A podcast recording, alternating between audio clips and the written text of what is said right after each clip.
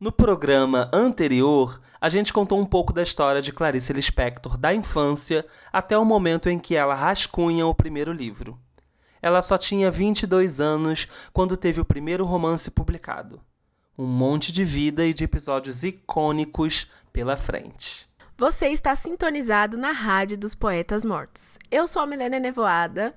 Eu sou o Volpe. E a gente vai continuar contando os babados da Clarice para você.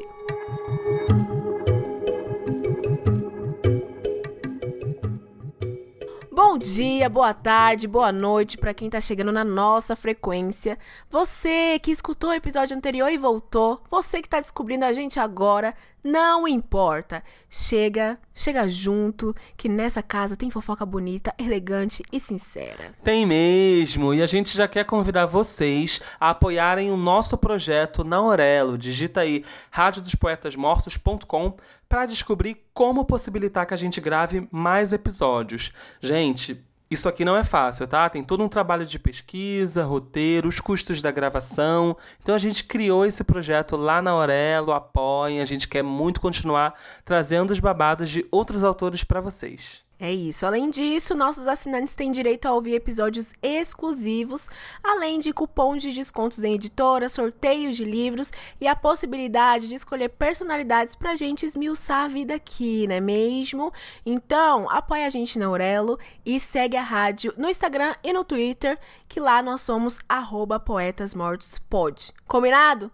Let's go de Clarice, então. Let's go!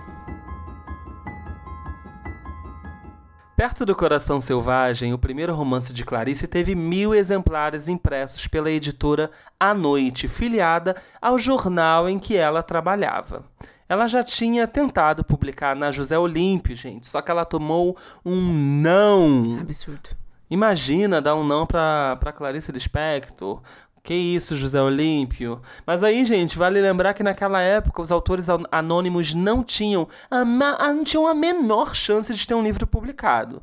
Só que aí, Clarice Lispector tinha ali os jornalistas, amigos ali da redação, e eles não deram mole não, tá? Eles eram pessoas influentes, fizeram muita pressão, até que ela conseguiu um contrato. Só que assim, nesse contrato, ela não ganharia um centavo, tá? Era um tiro no escuro, um tiro que se tornou um marco. um tiro de justiça, lembrei. um tiro de... Não, não, não. É Jordana Gleice mesmo, né? Mas aqui é. a mesma coisa que eu falei, não vou falar nada, não. Fica quieta.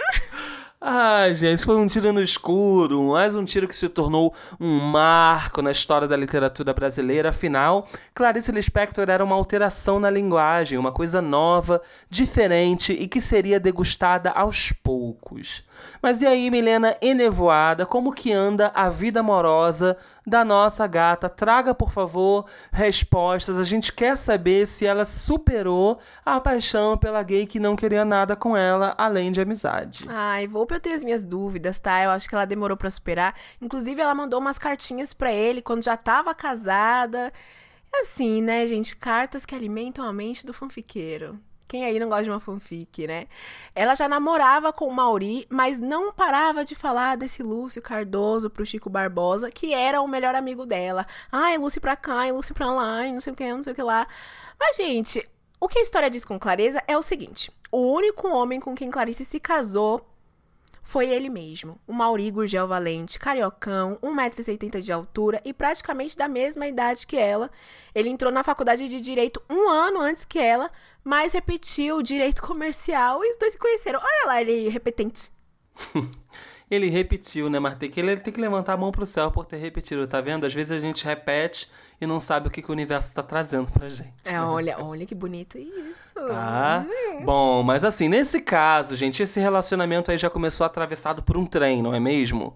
Para começar, no ano em que o pai da Clarice morreu, não sei se vocês lembram lá, quando ele foi ter uma. Ah, provavelmente foi um erro médico aquela uhum. morte.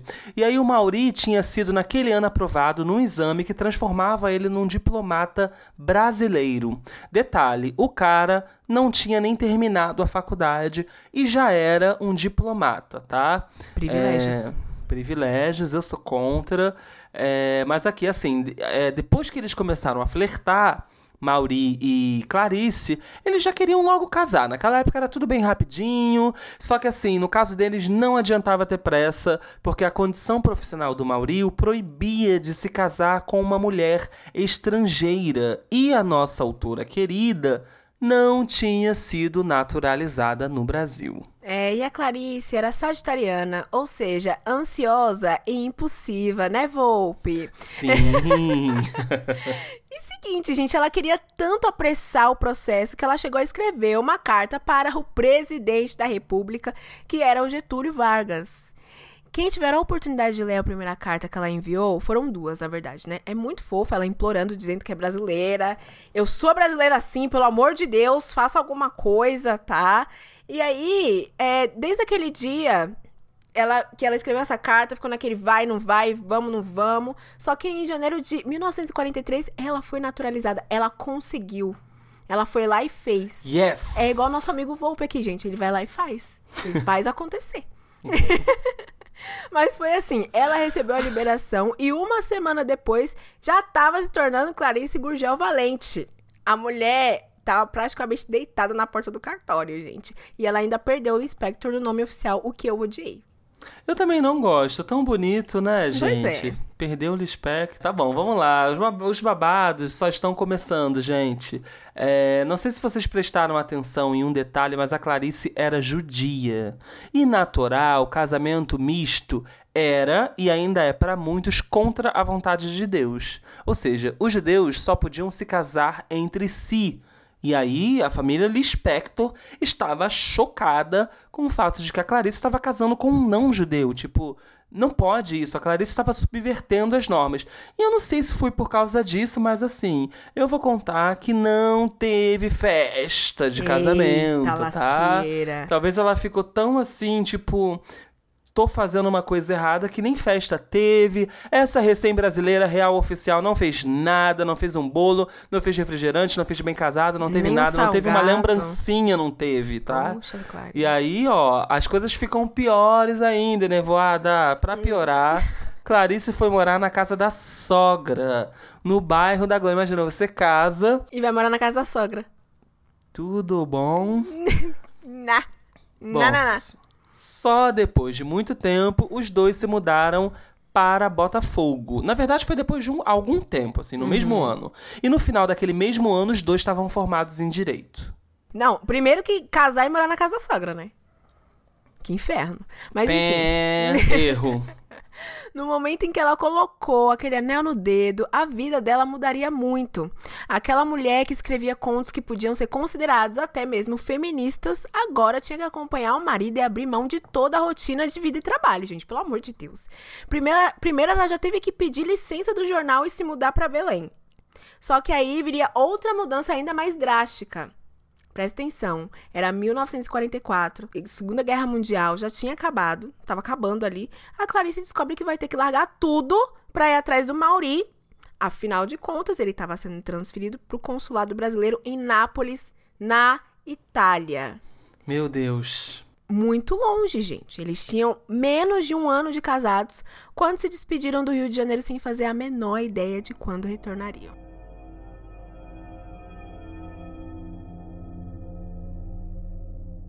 Enquanto no Brasil, perto do coração selvagem, deixava os críticos desnorteados, um livro tão singular, falando da alma das pessoas com uma linguagem muito original para a época, a Clarice se despedia do Brasil para uma temporada de 15 anos fora. Nossa, é muito tempo, É né? muito tempo.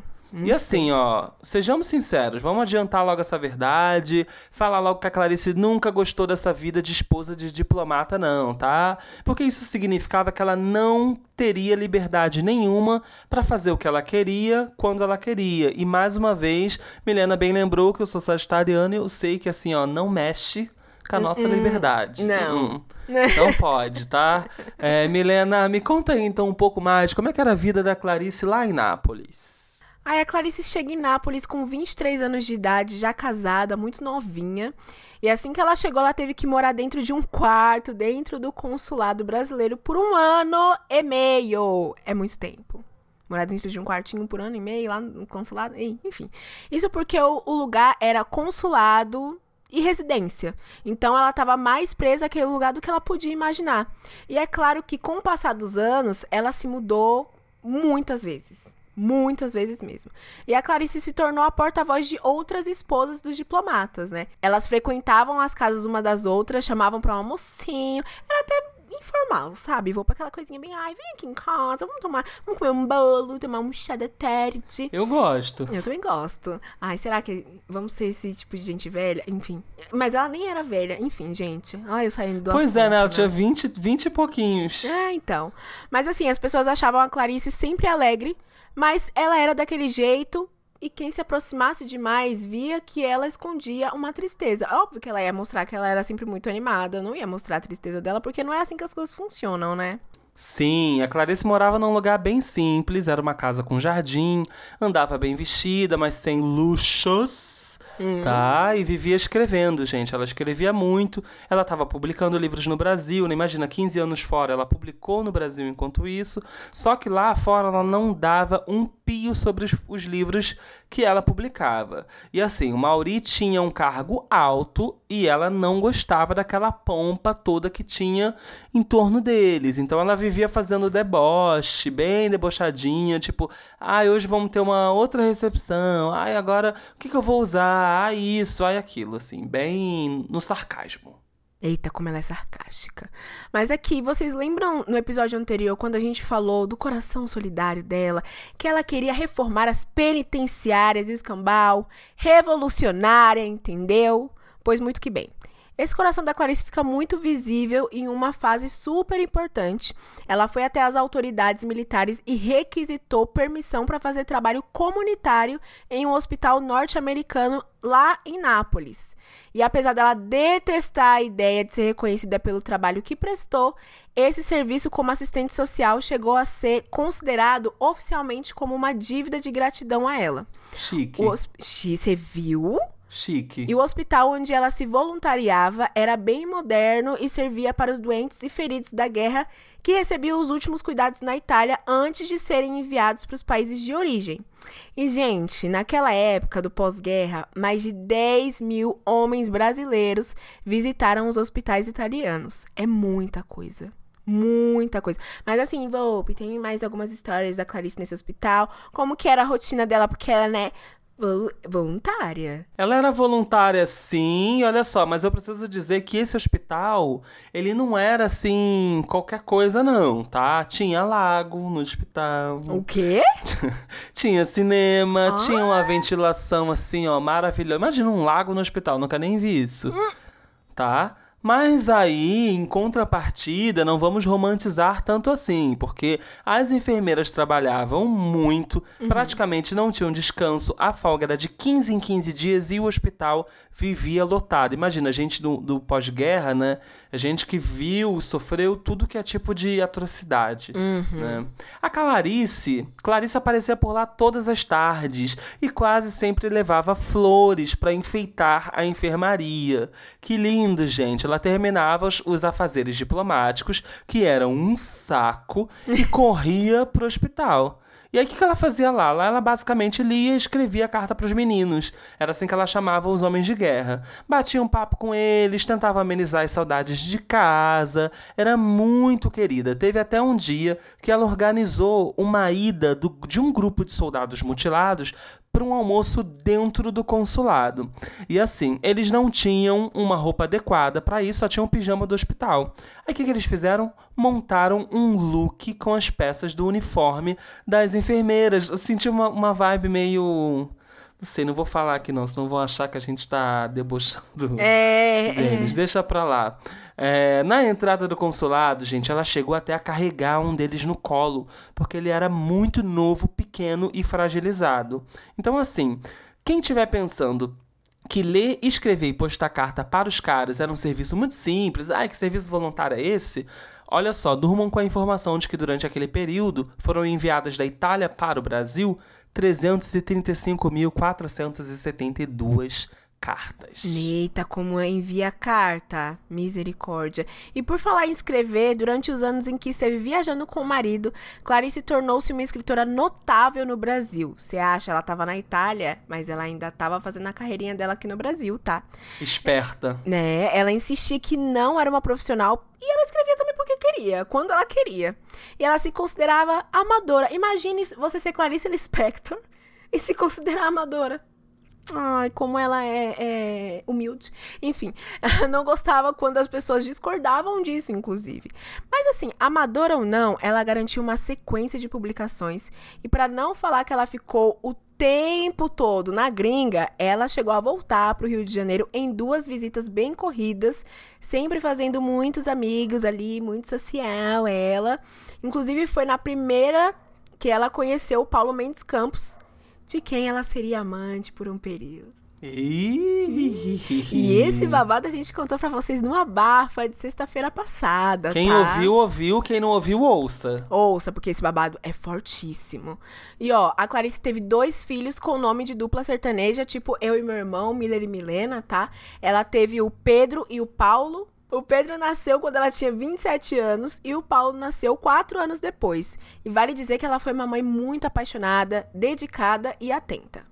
Na infância, o primeiro filho, Pedro, foi considerado um menino de ouro, mega inteligente.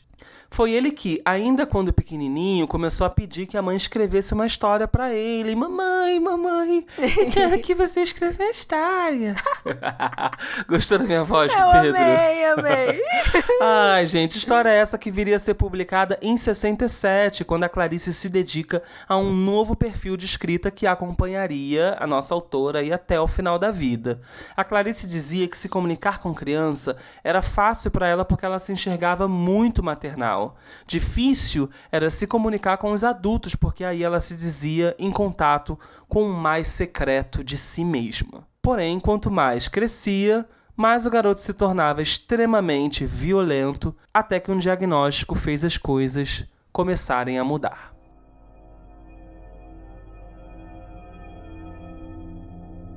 Clarice começou a sofrer uma barra na maternidade. Ela passou a ter severas dificuldades de lidar com a extrema ansiedade e agitação do filho. Não demorou muito até que ele fosse diagnosticado com esquizofrenia. E para aquela mãe que já havia lidado com o triângulo culpa, doença, maternidade no passado, a realidade ganhava um peso duplo. Ela se sentia culpada pela doença mental do filho. E assim, ela não sabia o que fazer, se sentia dilacerada, e a verdade é que tinha vezes que Clarice só queria admitir que ela não era uma supermulher, era só um ser humano incapaz de aguentar tudo. Só que ela não sentia liberdade para isso, mesmo recorrendo a psicólogos, psiquiatras e internações. E essa parte é muito triste, porque é uma realidade de várias mães por aí, entendeu? A mãe que tem que lidar com absolutamente tudo, que é super heroína, que sempre tá lá pros filhos, e a figura paterna sempre é aquela coisa, né? Ah, pai, ah, não, mas ele tá trabalhando, ele tá fazendo isso e aquilo. Então, imagine só esse peso para ela. Total, total, Milena. É, a Clarice ela não aguentava mais, ela queria voltar para o Brasil, só que o mundo do lado do Mauri continuava dizendo para esse sonho que tipo, não, não vai voltar, não tem como. Ele vivia ali pro trabalho dele lá fora e era impossível. Como mãe, ela queria muito, igual você falou, ela queria cuidar da saúde do filho num local fixo. Imagina você viajando de país para país não tinha como ter um acompanhamento com um médico, sabe?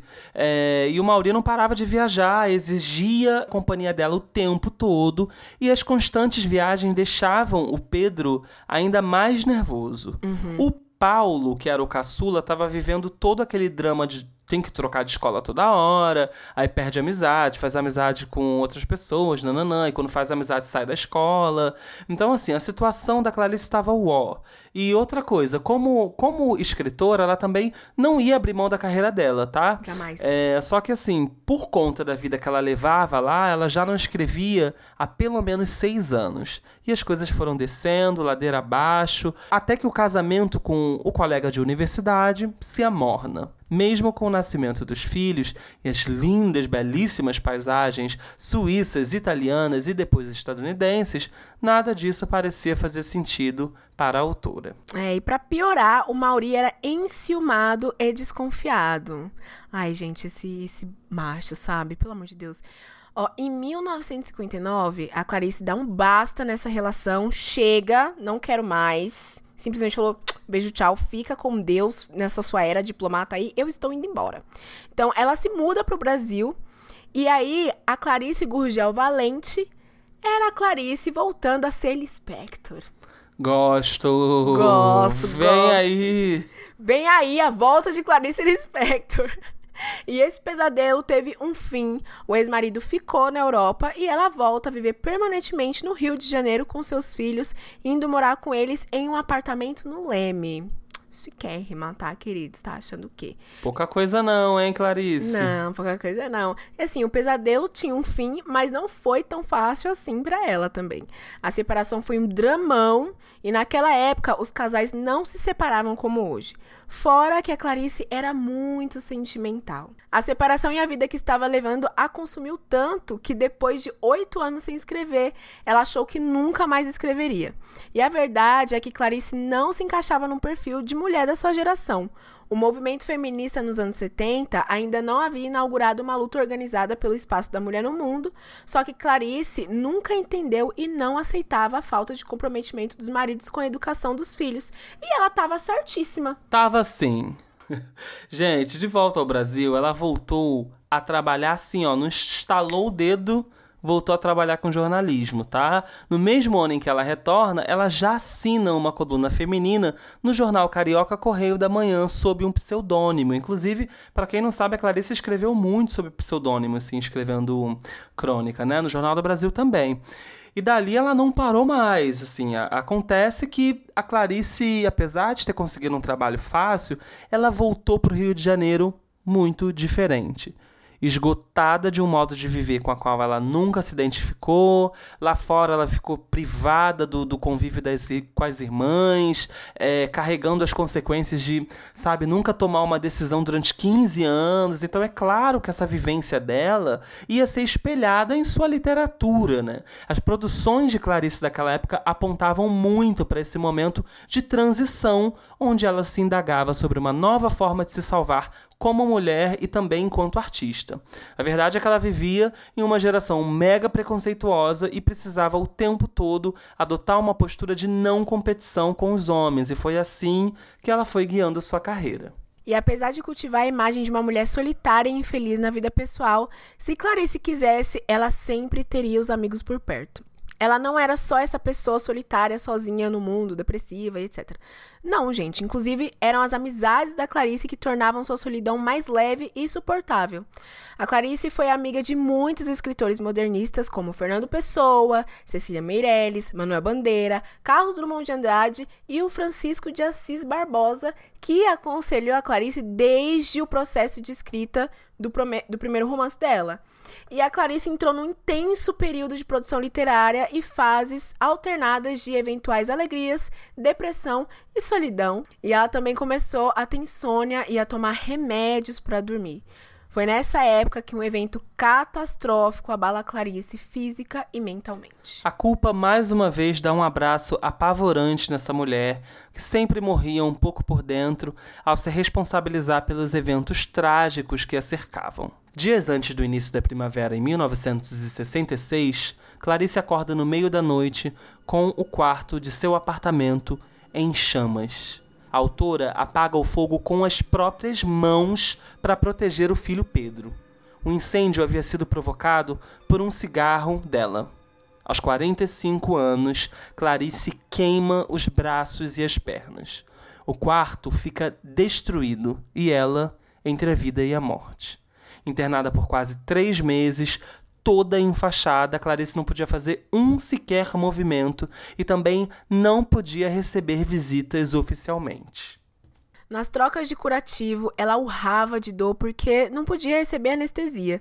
E os enfermeiros escovavam as feridas dela com água e sabão. Ai, gente. Ela- É horrível. Ela morria de medo de precisar ser amputada. Imagina só o desespero, esfregar a, as feridas com água e sabão, não ter anestesia. Ai, Horrível, horrível, horrível. E segundo o Dr. Fabrini, o médico que atendeu a Clarice, e aqui a gente traz nomes, tá, gente? A informação sempre oficial.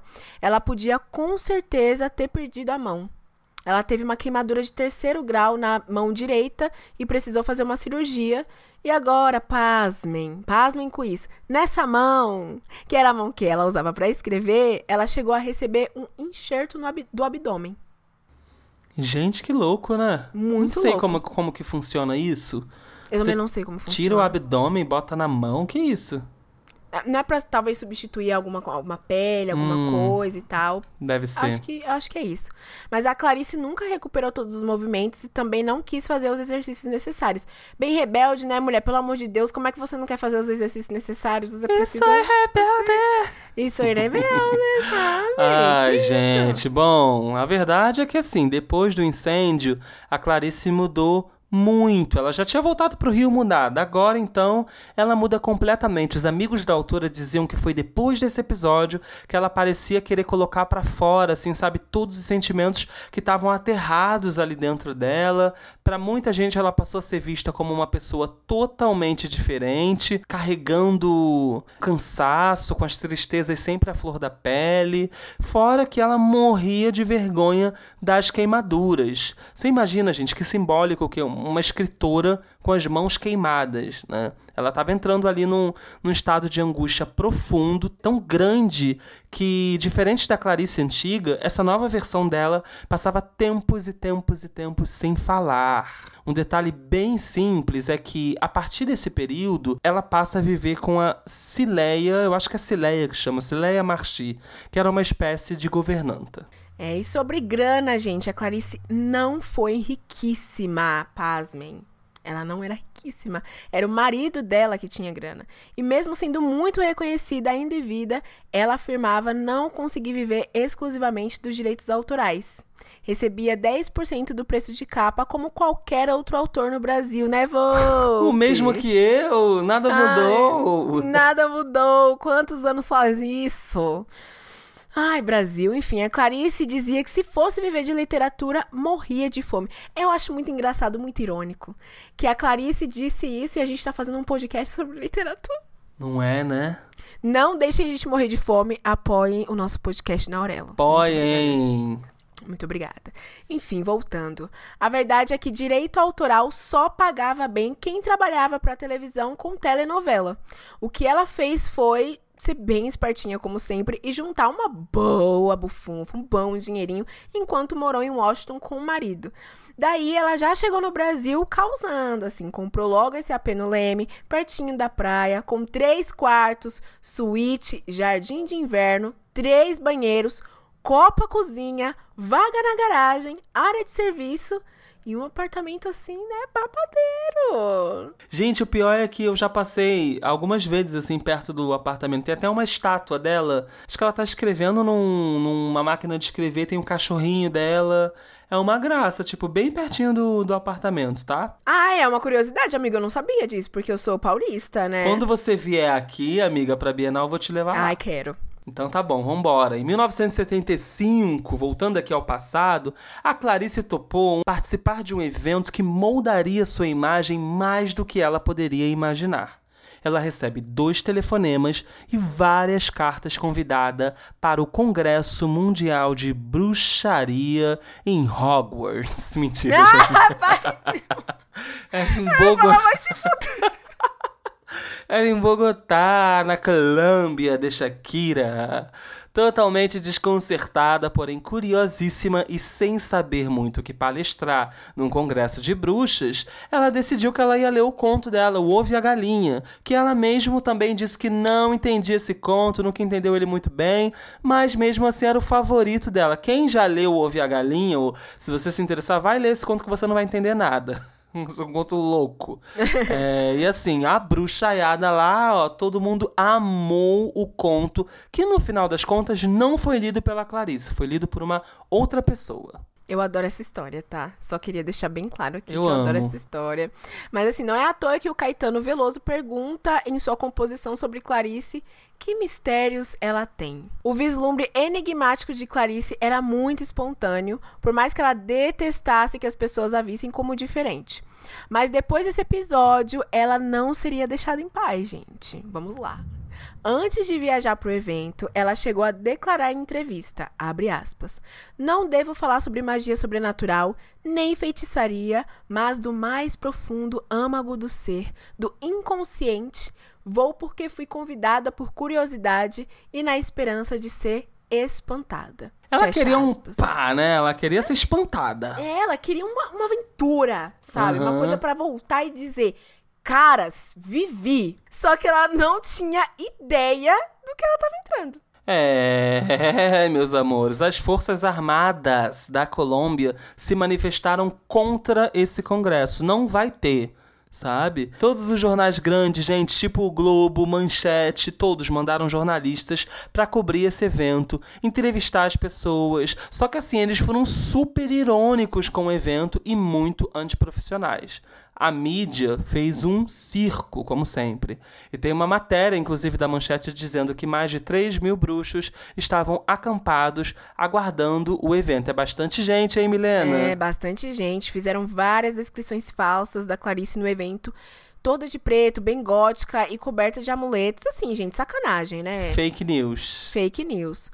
Assim, no congresso, além das palestras com gente do mundo todo, o povo podia fazer consultas grátis com adivinhos, magos e alquimistas. Eu acho bem chique. E esse evento foi tão, mas tão comentado aqui que o jargão de a grande bruxa da literatura brasileira tomou muita força nesse momento, né? É claro que umas pessoinhas também queriam uma explicação para o sucesso dessa autora e muita gente aproveitou o momento para tentar invalidar a literatura dela e considerar como bruxaria. Ah, ela invocou um espírito e, e agora é a maior escritora do Brasil. Ah, não, blá blá blá. Essas coisas. É, mas vem cá, Milena, é, me conta aí, eu ouvi dizer que, que a Clarice era chegada ali numa coisa de uma cartomante, uma adivinhação. Você acha que ela curtia uma vibe esotérica? Ah, eu acho que ela curtia uma vibe esotérica, sim, tá, Volpe? Quem vivia perto dela sabia que sim. É claro que não significava que ela fosse essa bruxa que muita gente até hoje insiste em pintar. Mas quando ela morreu, o povo achou três cadernos. Sempre. Sempre os caderninhos de Calice Inspector. Três cadernetas de telefone em que ela escrevia umas coisinhas ali, sabe? E assim, adivinha o que tinha lá? Seis contatos de vidente, cada um em um lugar diferente do Rio de Janeiro. Ai, gente, eu quero cartomante aqui. Não, mas eu quero outro ali, porque adivinhou meu futuro diferente. Eu tô, não confio nessa, vou em outra. Talvez seria desse jeito, né? Mas se você analisar as correspondências da Clarice, você vê que desde muito novinha ela já tinha começado a procurar cartomante. Era uma coisa que ela gostava mesmo. E não é à toa que a gente vê a cartomante em A Hora da Estrela como uma personagem tão interessante, né? Nada é por acaso. Sim, tá vendo? Ela já tinha uma experiência ali. E bom, já que a gente tá falando nisso, bora falar dessa cabeça de Clarice, do quanto que ela se importava com saúde mental. Vale dizer então já de cara que Clarice e saúde mental são dois assuntos que conversam muito, gente. Eu, na verdade, eu não sei se ela teve um, um diagnóstico de depressão. Eu não achei isso é, em lugar nenhum assim da pesquisa se era diagnosticado. Mas a gente sabe que a Clarice sempre se preocupou muito com, sempre se interessou muito pela psicanálise, né? Quando ela ainda estava morando com o Mauri em Washington, foi lá que ela começou a se submeter a sessões de análise. Ela era muito fã da psicanálise como um caminho para entender a si mesma. E, inclusive, ela aconselhava, como todo mundo que acaba gostando de terapia, ela aconselhava a terapia sempre que ela podia. Inclusive, a Tânia já falou que ela, a Clarice vivia falando pra ela fazer terapia, né? Então, assim, ela se importava com isso. Só que tem um- um- uma coisa que é interessante que ela não queria muito que isso viesse a público. É, porque ela tinha medo, tinha receio que as pessoas associassem a obra dela ao processo analítico, como as pessoas viriam a fazer no futuro, de alguma forma, né? Hoje a gente já fala melhor de análise, né? Se o, se o autor atrela, imagina, usa da psicanálise para construir personagens, é uma maravilha, né? Tem que se orgulhar. Ela tinha uma insônia terrível e pedia receitas de soníferos para os amigos médicos. A Clarice havia dito algumas vezes que não queria saber caso ela tivesse alguma doença. Mas, no ano de 1977, pouco tempo depois da publicação de A Hora da Estrela, ela foi hospitalizada com câncer de ovário. E aí foi detectado tarde demais, infelizmente era inoperável. A doença já tinha se espalhado pelo corpo todo houve dois diagnósticos, um de dois meses e outro de dois anos. Para pagar o hospital no Brasil e sustentar uma doença como câncer, gente, já naquela época era preciso ter muito dinheiro, muito mais dinheiro do que a Clarice tinha. Então ela recebeu sim ajuda de alguns pouquíssimos amigos, só a galera ali do Close, tá, para ser internada no Hospital da Lagoa. E aí, quando ela chega no hospital, diferentemente de quando ela foi internada depois do incêndio, agora Clarice reagia com uma paciência que nunca ninguém tinha visto. Ela estava bem tranquila e o que para mim é pior, ela não conhecia o próprio diagnóstico. Você toparia isso, Milena, ser internada sem ter noção do que, que você tem, de quanto tempo de vida você tem? Não, porque é bom saber o que você tem, né? A gente não sabe, tem, é, tem questões de erro médico e tudo mais, a gente não sabe. Então é bom ser internada sabendo o que tem. Por mais que seja difícil, seja uma doença muito difícil, uma doença, enfim, inoperável, que já não tem mais cura, não tem mais como salvar, eu acho que, que não. Eu acho que eu ia querer. Mas se você só tem quatro meses de vida, você prefere saber? Ah, eu não ia querer saber, não. Assim, quanto tempo de vida eu tenho, não quero saber. Deixa, sabe? Tá. Eu ia. Ai, não, eu não sei. Eu não sei, na verdade. Na hora a gente não sabe, né? A gente tá especulando. Na hora você. Não, quanto tempo de vida eu tenho pra, sei lá, organizar algumas coisas, me despedir das pessoas, sei lá. Mas. Isso, esse é o meu ponto. Queria ver quem eu preciso ver, sabe? Tentar. Fa uma pessoa controladora, né? é, controladora, obsessiva, maluca. Enfim, gente. é, uma única vez, a nossa querida autora perguntou ao médico se estava com câncer, né? E ela falou na lata mesmo, perguntou se estava, bateu de frente com o médico querendo saber, e mesmo assim ninguém confirmou nada oficialmente. Aí eu acho, acho sacanagem. Não, sabe? não, tá errado. Tinha que ter falado pra ela. Se ela perguntou, ela queria saber, então fala logo, gente, pelo amor de Deus. E as amigas dela já foram logo chamando a atenção, dizendo que aquele pensamento era muito bobo, o que não era, né? Ai, tá doente, vou morrer. É bobo saber, querer saber se eu vou morrer. Mas enfim, com o semblante abatida, aquela mulher mega vaidosa desde sempre não se sentia confortável com visitas e ela tentava impedir a presença dos amigos. A impressão da galera mais próxima era de que ela estava esperando o último dia de vida mesmo e que depois daquele bafafá com o médico, ela sabia então do seu mal, sabia o que esperava, né? Sim, um dia as amigas dela estavam ali conversando sobre o Natal, sobre o Ano Novo, e ela se virou para uma das amigas e falou assim: "Não precisa se preocupar, porque eu não vou estar tá aqui para viver isso". E aí era dito e feito, gente, ainda em dezembro, um dia antes de completar 57 anos, um dia antes, Clarice faleceu. Era um dia deslumbrante de sol, ela estava morta e a natureza viva. Nem mesmo na morte Clarice teve seu último desejo atendido. De origem judaica, ela não seguia os rituais e muito menos se declarava praticante do judaísmo. Enterraram o corpo dela num cemitério que ela não queria. O corpo foi colocado num caixão simples de madeira. Ninguém fez discursos ou homenagens. E na lápide devolveram a ela o nome que ela ganhou antes de Clarice. Clarice Lispector é um marco em nosso modernismo. Ela alcançou grande importância como uma das fundadoras da literatura intimista no Brasil, tornando-se uma das prosadoras mais lidas no país. Imagina você praticamente inaugurar um, um, novo, um novo tipo de literatura, né? Foi o que ela fez. No total, a obra de Clarice Lispector recebeu mais de 200 traduções para mais de 10 idiomas. Seus livros mais traduzidos são principalmente os romances A Hora da Estrela, A Paixão Segundo GH e o primeiro, Perto do Coração Selvagem. Clarice teve uma trajetória brilhante dentro de um momento histórico em que raros autores eram traduzidos. Ela foi icônica em vida, gente. Maravilhosa. E apesar da vida dela ter sido bastante sofrida, ela deixou um legado incrível, assim, sabe? E abriu muitas portas para muitos autores e autoras femininas. E Clarice sempre será lembrada, maravilhosa, rainha da literatura brasileira. Vou até falar aqui também que também é um marco no nosso jornalismo, gente. Sim. Imagina, ela mais de 450 textos publicados em jornal toda semana. Essa mulher era uma máquina Era uma de... máquina, eu ia Que falar isso, uma isso? máquina de escrever. Meu Deus do céu. Mas, gente, eu espero que vocês tenham gostado de saber um pouco mais da vida dessa estrelinha. E esse episódio e o anterior foram baseados em inúmeras fontes sobre a Clarice.